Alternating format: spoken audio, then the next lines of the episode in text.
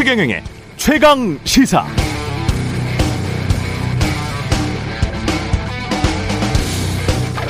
(1973년생) 서울 서초구 경원중학교를 나와서 서울 강남구 압구정동 현대고등학교 졸업하고 서울대 법대 졸업 전에 사실을 패스했습니다. 미국 콜롬비아 대학교 법학 전문 석사, 미 뉴욕주 변호사, 최연소 검사장을 거쳐서 이번에 법무부 장관 후보자에 지명된 한동훈 후보 거주지는 서울 강남구 대치동 타워팰리스 소유한 아파트는 시가로 40억 정도 되는 서울 서초구의 땡땡 아파트고요.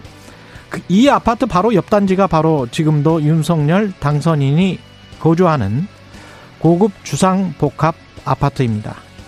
공식 문서에 따르면 한동훈 후보자는 윤석열 당선인과 2020년 1월 1일부터 4월 30일까지 397회 통화했고 김건희 여사와는 9회 통화.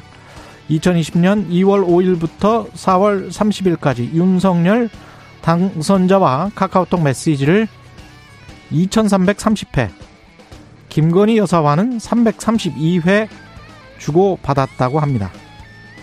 2개월, 3개월 정도의 기간 동안 강남 kid 출신의 엘리트 검사 윤석열 당선인의 최측근 이렇게 정의하는 게 상식적이겠습니다. 그런데 한동훈 검사장이 법무부 장관 후보에 지명된 이후 조선비즈는 한동훈 후보를 모델 force 비주얼 깡패 한동훈 향해 쏟아지는 관심 졸업 전 40패스 최연소 검사장 기업 수사 국정농단 수사에 조선 제일검 별칭도 이렇게 소개했네요. 궁금합니다. 이건 정치 기사일까요? 아니면 셀럽 패션 기사일까요?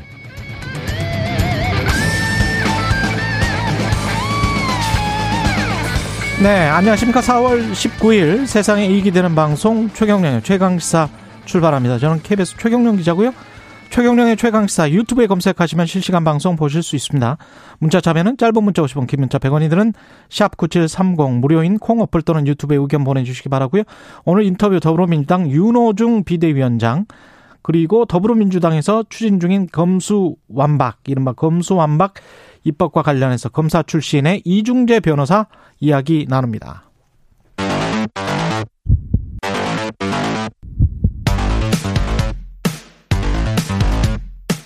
오늘 아침 가장 뜨거운 뉴스 뉴스 unboxing 네 뉴스 unboxing 시작합니다. 민동기 기자는 오늘도 안 나왔고요. 예. 김민아 시사평론가 나와 있습니다. 안녕하십니까? 안녕하세요. 네, 예. 고독합니다. 예, 네. 고독하네요. 민동기 네. 기자 빨리 나왔으면 좋겠는데 생각보다 많이 아픈 것 같습니다. 그렇습니다. 예. 뭐 아픈 이유가 또 있겠죠. 예. 네. 그럴 만한 이유가 다 있습니다. 예. 네. 어제 검찰 수사권 폐지를 놓고 문재인 대통령과 김호수 검찰총장 면담 아주 오랜 시간 했습니다.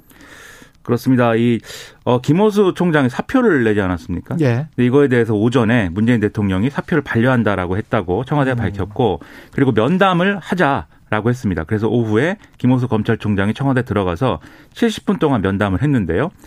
김호수 총장은 검찰 수사 기소 분리 법안 여기에 대해서 우려를 이제 전달을 했고 나름대로의 대안도 이제 전달을 했다라고 하고 음. 문재인 대통령은 그것을 경청했다라고 청와대가 설명을 했습니다. 예.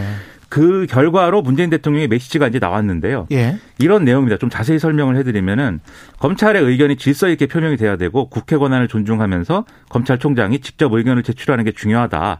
이런 노력이 소용없다. 이렇게 생각하지 말고 이럴 때일수록 총장의 중심을 잡아라. 그게 이제 검찰총장 임기제 이유 아니겠느냐 이렇게 했다는 거고 예. 검찰 조직이 흔들리지 않도록 마지막까지 최선을 다하라라고 지시를 했다는 겁니다. 음. 그리고 검찰도 끊임없이 자기 개혁과 자정 노력을 해야 된다.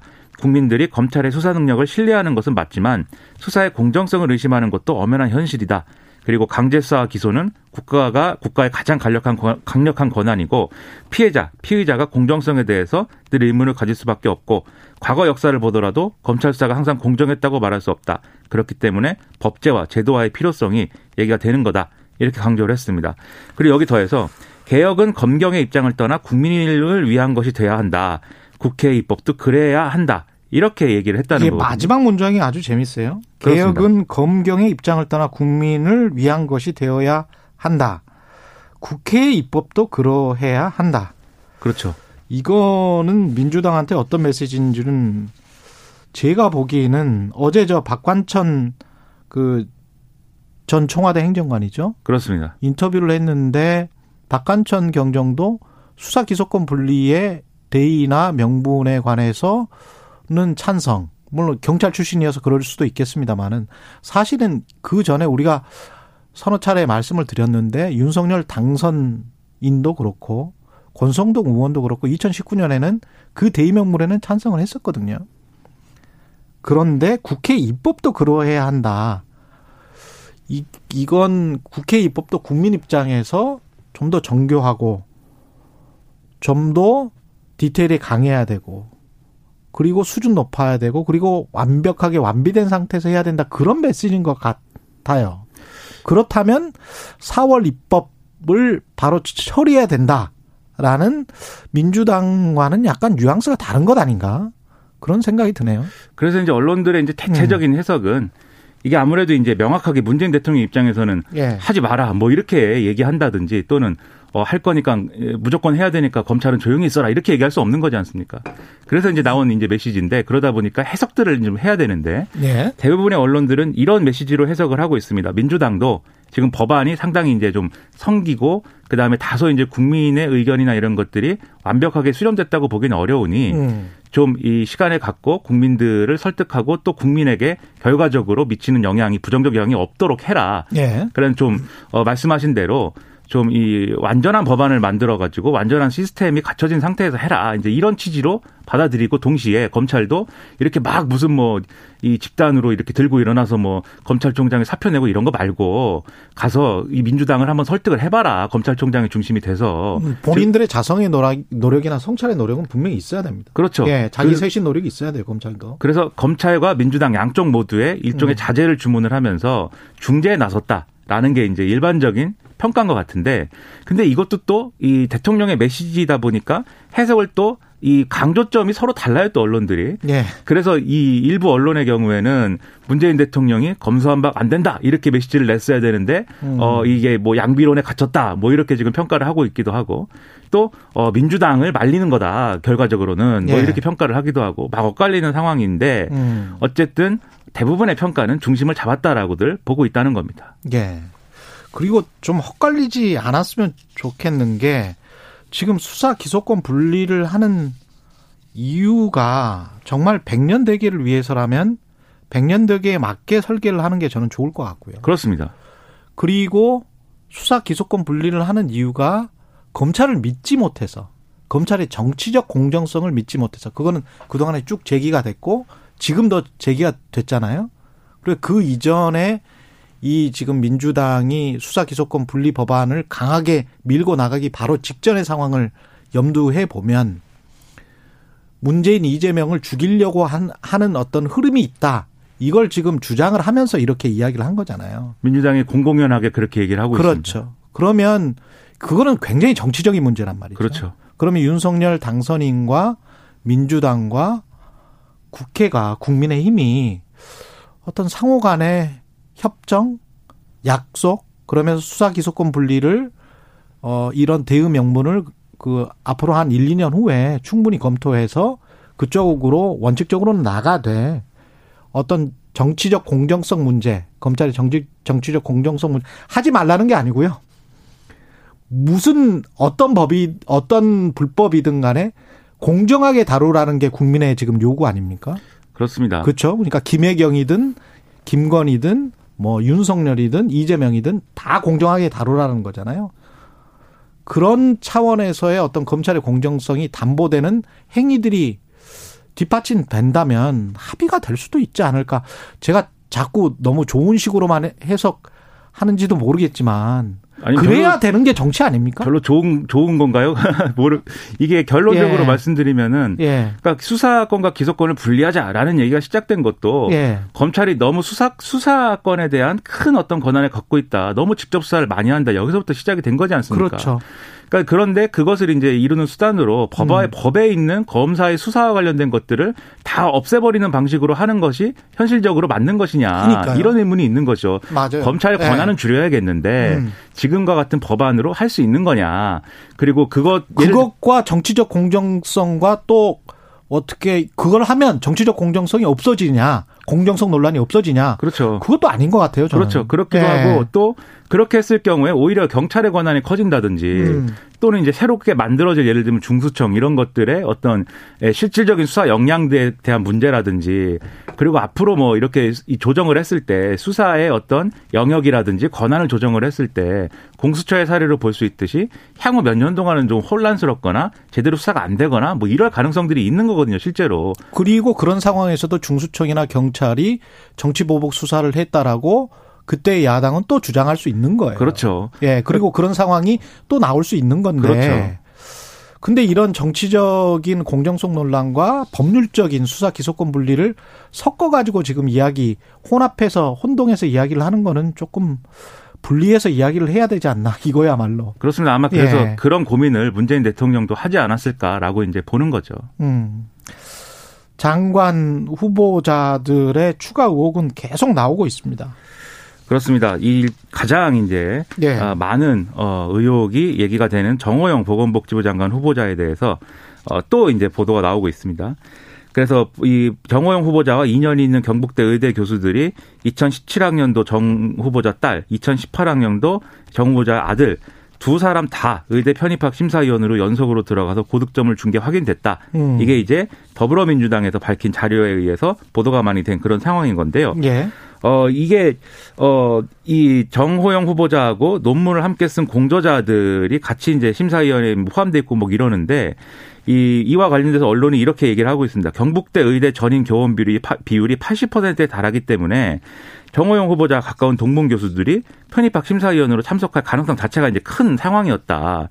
그리고 두 자녀가 아빠가 그 아버지 부친이 근무하는 경북대 의대 편입에 지원한 것 자체가 이해 충돌인 거다. 이런 지적을 음. 같이 하고 있는 상황이어서 이게 추가적으로 또 논란이 커지고 있는데 어제도 뭐 말씀드렸듯이 여기에 대해서 정호영 후보자 측은 이것은 지원자 이름을 가리는 블라인드 방식으로 진행이 된 것이기 때문에 특혜가 있을 수가 없다라고 반박을 하고 있고요. 근데 오늘 경향신문인가요? 그 지원자 이름을 알 수가 있었다며요. 그래서 이제 어 거기에 대해서 SBS 어제 이제 저녁 때 SBS, SBS 그리고 네. 오늘 중앙일보 아. 등의 언론이 보도를 한 게 있습니다. 음. 이게 뭐냐면 정호영 후보자 자녀는 어 의대 편입학 면접 시험 당시에 이름이 이름이 공개진 채 공개된 채로 이 면접이 진행된 것으로 확인이 됐다라는 거예요. 그러니까 응시생의 성과 이름이 다 면접관에게 미리 공개됐다라는 사실이 경북대 관계자에 의해서 확인이 됐다라는 음. 거고요. 그리고 어 중앙일보의 이제 보도 내용 중에는 이런 대목도 있습니다. 이게 경북대 의대의 구술 면접 시험은 36명의 심사위원이 12명씩 세계적으로 나뉘고 다시 3명씩 조별로 4개의 방에 흩어져서 평가를 진행을 하는데 이런 이런 구조라고 이제 돌아가면서 이제 하는 그런 구조기 때문에 특정 학생이 누가 들어왔다라는 것을 심사위원들이 어 나눠서 다 공유할 수 있는 그런 구조였다. 음. 그래서 어 특정 심사위원이 특정 학생을 만날 확률이 결과적으로 따져보면 3분의 1에 달하기 때문에 이게 뭐 의도한다면 얼마든지 누가 왔는지를 알 수 있는 구조였다. 라고 지금 얘기를 하고 있는 거거든요. 3분의 1이었다. 근데 정호영 후보자는 그때 기자회견에서 천문학적 확률이다 이렇게 표현을 했었거든요. 그게 이제 심사위원들이 서로 모르고 음. 각각 어디선가 서로 모르는 상태에서 왔다고 하면 예. 그게 얘기가 되겠지만 앞서 음. 말씀드린 것처럼 사실 다 아는 사이거든요. 게다가 이름을 공개를 해버렸다며요. 그렇죠. 그렇다고 예. 하면은 이름을 이름이 공개된 채 지금 면접 시험이 치러진 거니까. 그렇죠. 상식적으로 병원장이라든지 또는 이제 부원장급의 중요한 어떤 직책을 갖고 있는 경북대 예. 병원에 그런 인사의 자녀가 편입에 어, 좀 응시를 한 것이다. 라고 했을 때 그 사실을 과연 이 사람들이 이 몰랐을까? 몰랐을까? 라는 거에 대한 의문이 생길 수밖에 없고요. 다만 정황을 들어서 이제 정호영 후보자 측은 이게 특혜가 아니다라고 주장하는 부분이 있는데 이 딸의 경우에는 최종 합격자 명단에 이름을 못 올렸다. 그래서 예비 합격 순위가 5순위였다. 그리고 11명이 결혼이 생겨가지고 추가 합격한 사례이다. 즉 특혜라고 하면은 처음부터 당선권 이 합격권으로 했겠지 음. 왜뭐 이렇게 어, 예비 합격자가 됐겠느냐 뭐 이런 논리도 같이 펴고 있는 그런 상황이고 또 어제 말씀드린 이제 어, 이 딸이 만점을 받았던 구술평가 3고사장의 문제에 대해서 다른 만점자도 4명이 더 있었다. 그러니까 이게 어, 특별한 사례는 아니었다라고 또 주장을 하고 있는 상황입니다. 이게 병역 문제도 그렇고 아들의 병역 문제도 2급에서 4급으로 갑자기 떨어져서 사회복무요원으로 되지 않습니까? 이것도 그렇고 이거는 그냥 지난번에 그 굳이 뭐 추미애 뭐 조국 그런 케이스를 들지 않더라도 팩트를 확인하기 위해서라도 그냥 수사를 하는 게 제일 간단할 것 같은데. 그렇습니다. 그래서 예. 를 들면 오늘 동아일보의 경우에는 사설 제목이 이렇습니다. 정호영 후보자 사퇴하고 어, 조사를 받아야 된다. 정호영 후보자가 공언한 예를 들면 음. 교육부 조사하고 그다음에 이제 국회가 지정한 의료기관의 조사가 있는데 예. 이게 뭐 언제 될지도 알 수 없고 결론이 언제 나올지도 알 수가 없으니 지금 본인이 이제 밝히지 못하는 부분에 대해서는 수사를 받는 게 맞다라는 취지거든요. 예. 그리고 국민의힘 내에서도 지금 이 정호영 후보자를 안고 가는 게 맞느냐에 대한 의문이 지금 커지고 있는 그런 상황입니다. 음. 국민의힘 김용태 최고위원이 공개적으로 얘기를 했고요. 거취를 결단해라 예. 이렇게 얘기를 했고 하태경 의원도 이 라디오 인터뷰에서 정무적 판단이 중요하다. 억울해도 자진 사퇴하는 게 맞다라고 했는데 지금 인수 위와 그다음에 윤석열 당선인 측의 기류는 어쨌든 인사청문회까지는 가야 된다. 라는 거에 가까워 보이고요. 특히 장지원 당선인 비서실장의 경우에는 기자들에게 이걸 계속 언론이 이제 조국 전 장관 문제하고 비유를 비교를 하고 않습니까? 그렇게 물으니까. 그렇죠. 예. 그 화를 좀 내면서 음. 뭐가 두 사안이 뭐가 같냐. 예, 정호영 후보자가 조작을 했느냐 위조를 했느냐. 뭐가 똑같은지 얘기해 봐라. 막 이렇게 다그치기도 하고 분위기는 어쨌든 계속 가야 된다라는 건데 음. 오늘도 그럴지는 좀 이따가 지켜봐야 될 것 같습니다. 근데 기자들이 수사관이 아닌 이상 기자들에게 정호영 후보자가 조작했습니까? 위조했습니까? 뭐가 똑같은지 이야기해보라. 이렇게 다그치듯이 이야기한, 이렇게 말하는 태도는 좀 이상합니다. 듣기에. 그렇죠. 기자들은 검찰 수사관이 아니에요. 그래서 기자들은 물어볼 수 있는 권한밖에 없는 건데. 그렇습니다. 그래서 아 이거 비슷한 것 같은데 어떻게 생각하십니까? 이렇게 물어봤을 거란 말이죠. 그렇죠. 그러니까 장재원 당선인의 입장에서는 이게 일종의 당선인 비서실장, 네, 당선인 예. 비서실장 입장에서는 조국 프레임이다라는 이제 규정을 하고 음. 그 프레임을 깨는 게 우선이다라고 지금 정치적인 판단을 하고 있는 것 같습니다. 근데 예. 그 프레임의 문제가 아니라 장관 후보자에 맞는 어떤 그러한 도덕성을 갖추고 있느냐의 문제이기 때문에 그렇죠. 이거는 해명할 수 있는 걸 성실히 해명하고 해명이 안 되는 부분에 있어서는 그럼 국민을 어떻게 설득할 거냐 음. 이 문제를 이제 얘기를 하는 게 맞겠는데 결과적으로는 이게 무슨 뭐 프레임이니 아니니 이런 논란으로 가고 있어서 예. 과도하게 좀 정치화되고 있는 부분들도 있는 거죠. 기자들은 똑같이 질문을 누구에게나 할 수밖에 없는 그런 상황인 것 같고요. 예. 이상민 행정안전부 후보자의 아빠 찬스 이거는 뭔가요? 이상민 행정안전부 장관 후보자가 3년 동안 사회이사를 맡았던 그룹 계열사에 아들이 지난해 입사했다 뭐 이런 내용인데요. 음. 이 이상민 후보자의 장남 이모 씨가 지난해 3월부터 한국 알콜 그룹 계열사인 KCNA에 근무를 하고 있는데 KCNA는 자회사인 한국 알콜 산업의 원료 구매 그리고 제품 판매 등을 어, 담당하는 업체입니다. 예. 근데 이상민 후보자는 이 그룹의 또 다른 계열사인 ENF 테크놀로지의 사회이사를 2019년 3월부터 맡아왔고 음. 3년간 임기를 마치고 지난달 재선임도 됐는데 이 기간 동안 한 1억 3,200만 원 정도의 보수를 이제 받았다는 거거든요. 예. 그러니까 이런 관계들이 뭔가 또 어떤 어, 불공정한 또는 어떤 청탁이라든지 뭐 이런 게 있었던 거 아니냐 음. 이런 의혹인 건데 이상민 후보자는 장남의 채용을 부탁하거나 채용에 관여한 적이 없다. 아, 이 기업의 필요 인력과 전공, 경력 등이 부합을 하기 때문에 채용된 거다. 상세한 내용은 청문회에서 얘기하겠다라고 얘기를 하고 있습니다. 한국 알코올 그룹 KCNA라는 회사를 그동안에 들어본 적이 있습니까? 저는 뭐 기업에 별로 관심이 없고 예. 네, 항상 네, 뭐 정치 뉴스 이런 것만 보다 그렇죠. 보니까 이게 잘 들어본 적이 없고 모르 최경영 기자님은 뭐 탐사 보도니까 저처럼 기업 관련해서 꽤 그래도 많이 아, 아는데 저도 처음 들어보는데 이걸 어떻게 이상민 후보자의 아들은 알아서 KCNA에 입사 서류를 내게 됐을까? 이게 저는 궁금할 수밖에 없어요. 이게 만약에 삼성이나 LG다. 그러면 다 내겠죠. 그렇죠. 현대차다 그러면 다 내겠지. 그러니까 뭐 그게 그럴까? 뭐 이렇게 생각이 드는데 아무리 사회이사 그렇죠. 그룹 계열사의 사회이사를 했다고 하더라도 근데 의문을 가질 수 있습니다. 예, 네. 이건 이름도 못 들어본 보통 일반 사람들은 근데 어떻게 알았지? 그렇죠. 예. 어떻게 이런 자리가 났는지 알았을까? 기자들은 이런 회사 이런 회사에 언제 어떻게 지원을 하게 될지 거기에 아빠의 팁 조언이 전혀 없었을까? 그렇죠. 기자들의 의식이 많기 때문에 예. 사회이사를 맡은 아버지가 있으면 예. 뭔가 얘기를 해주지 않았을까. 그리고 예. 아들에게 어 네가 지원하면 음. 어, 뭐잘 될 거야. 뭐 이렇게 한 게 아닐까. 이런 의심을 자꾸 갖는 거예요 기자들이. 상황이 조금 그렇 그래 보여요. 예. 증거는 없지만. 그렇죠. 지, 증거는 없는 예. 거죠, 지금. 뭐 예. 그래서 해명을 잘 해야 될 것 같고. 예. 저 같은 사람들은 상상할 수 없는 일입니다. 아버지가 사회이사인 적도 없고. 뭐, 네. 그 뭐, 예. 참 갑자기 외로워지네요, 또. 예.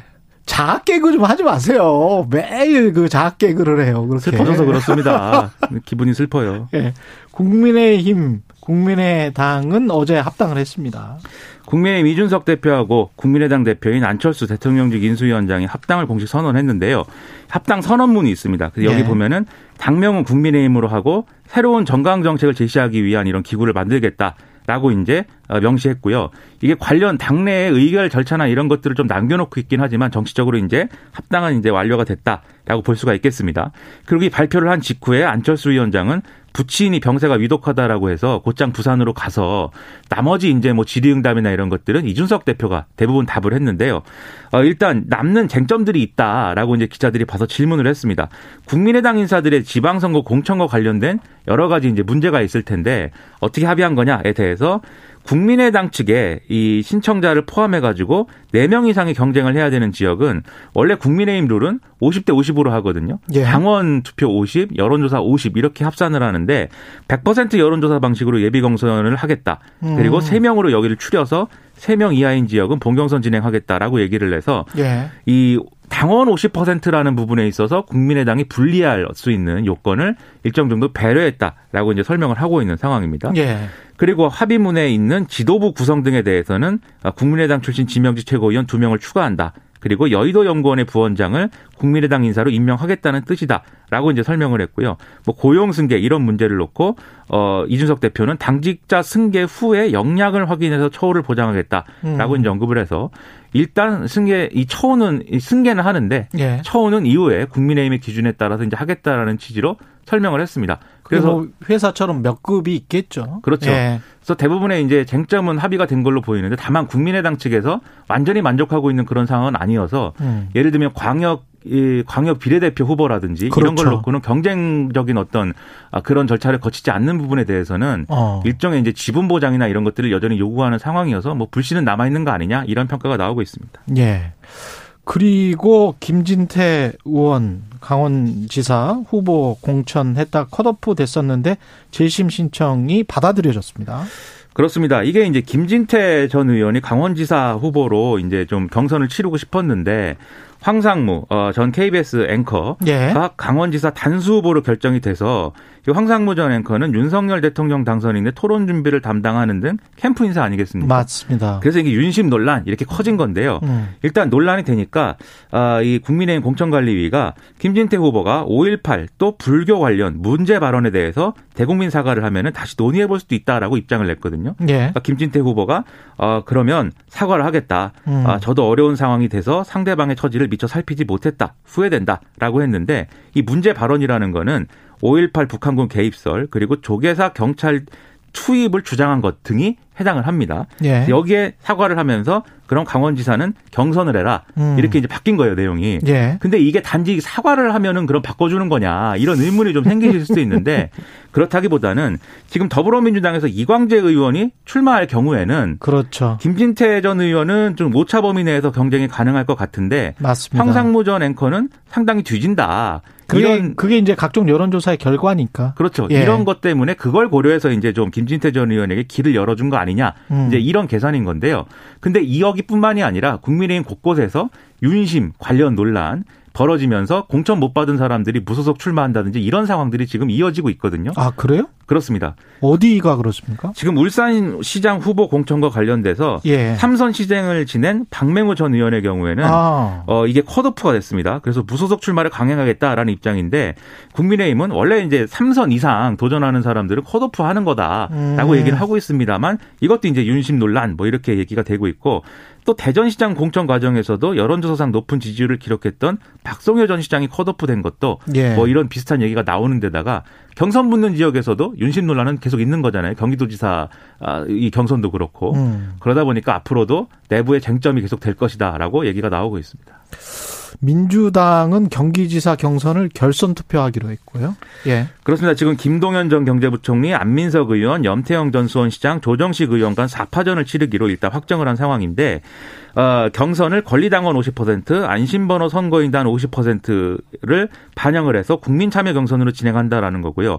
1차 경선에서 과반 득표자가 없으면 결선 투표를 진행한다라는 겁니다. 예. 근데 이게 현실적으로 지금 음. 김동연 전 부총리의 후보 적합도가 여론조사상 높게 나오고 있기 때문에 결선 투표가 사실상 반 김동연 단일화의 어떤 트리거로 작용을 할 음. 것이다라는 정치적인 분석들이 또 나오고 있는 상황입니다. 결선 투표 하느냐 마느냐 그러니까 예. 결선 투표를 하기로 했는데 하기로 했는데 결국은 이 결선 투표를 통해서 안민석, 염태영, 조정식 후보 간에 반 김동연 주자를 가리는 그런 음. 절차가 될 것이다라는 거죠.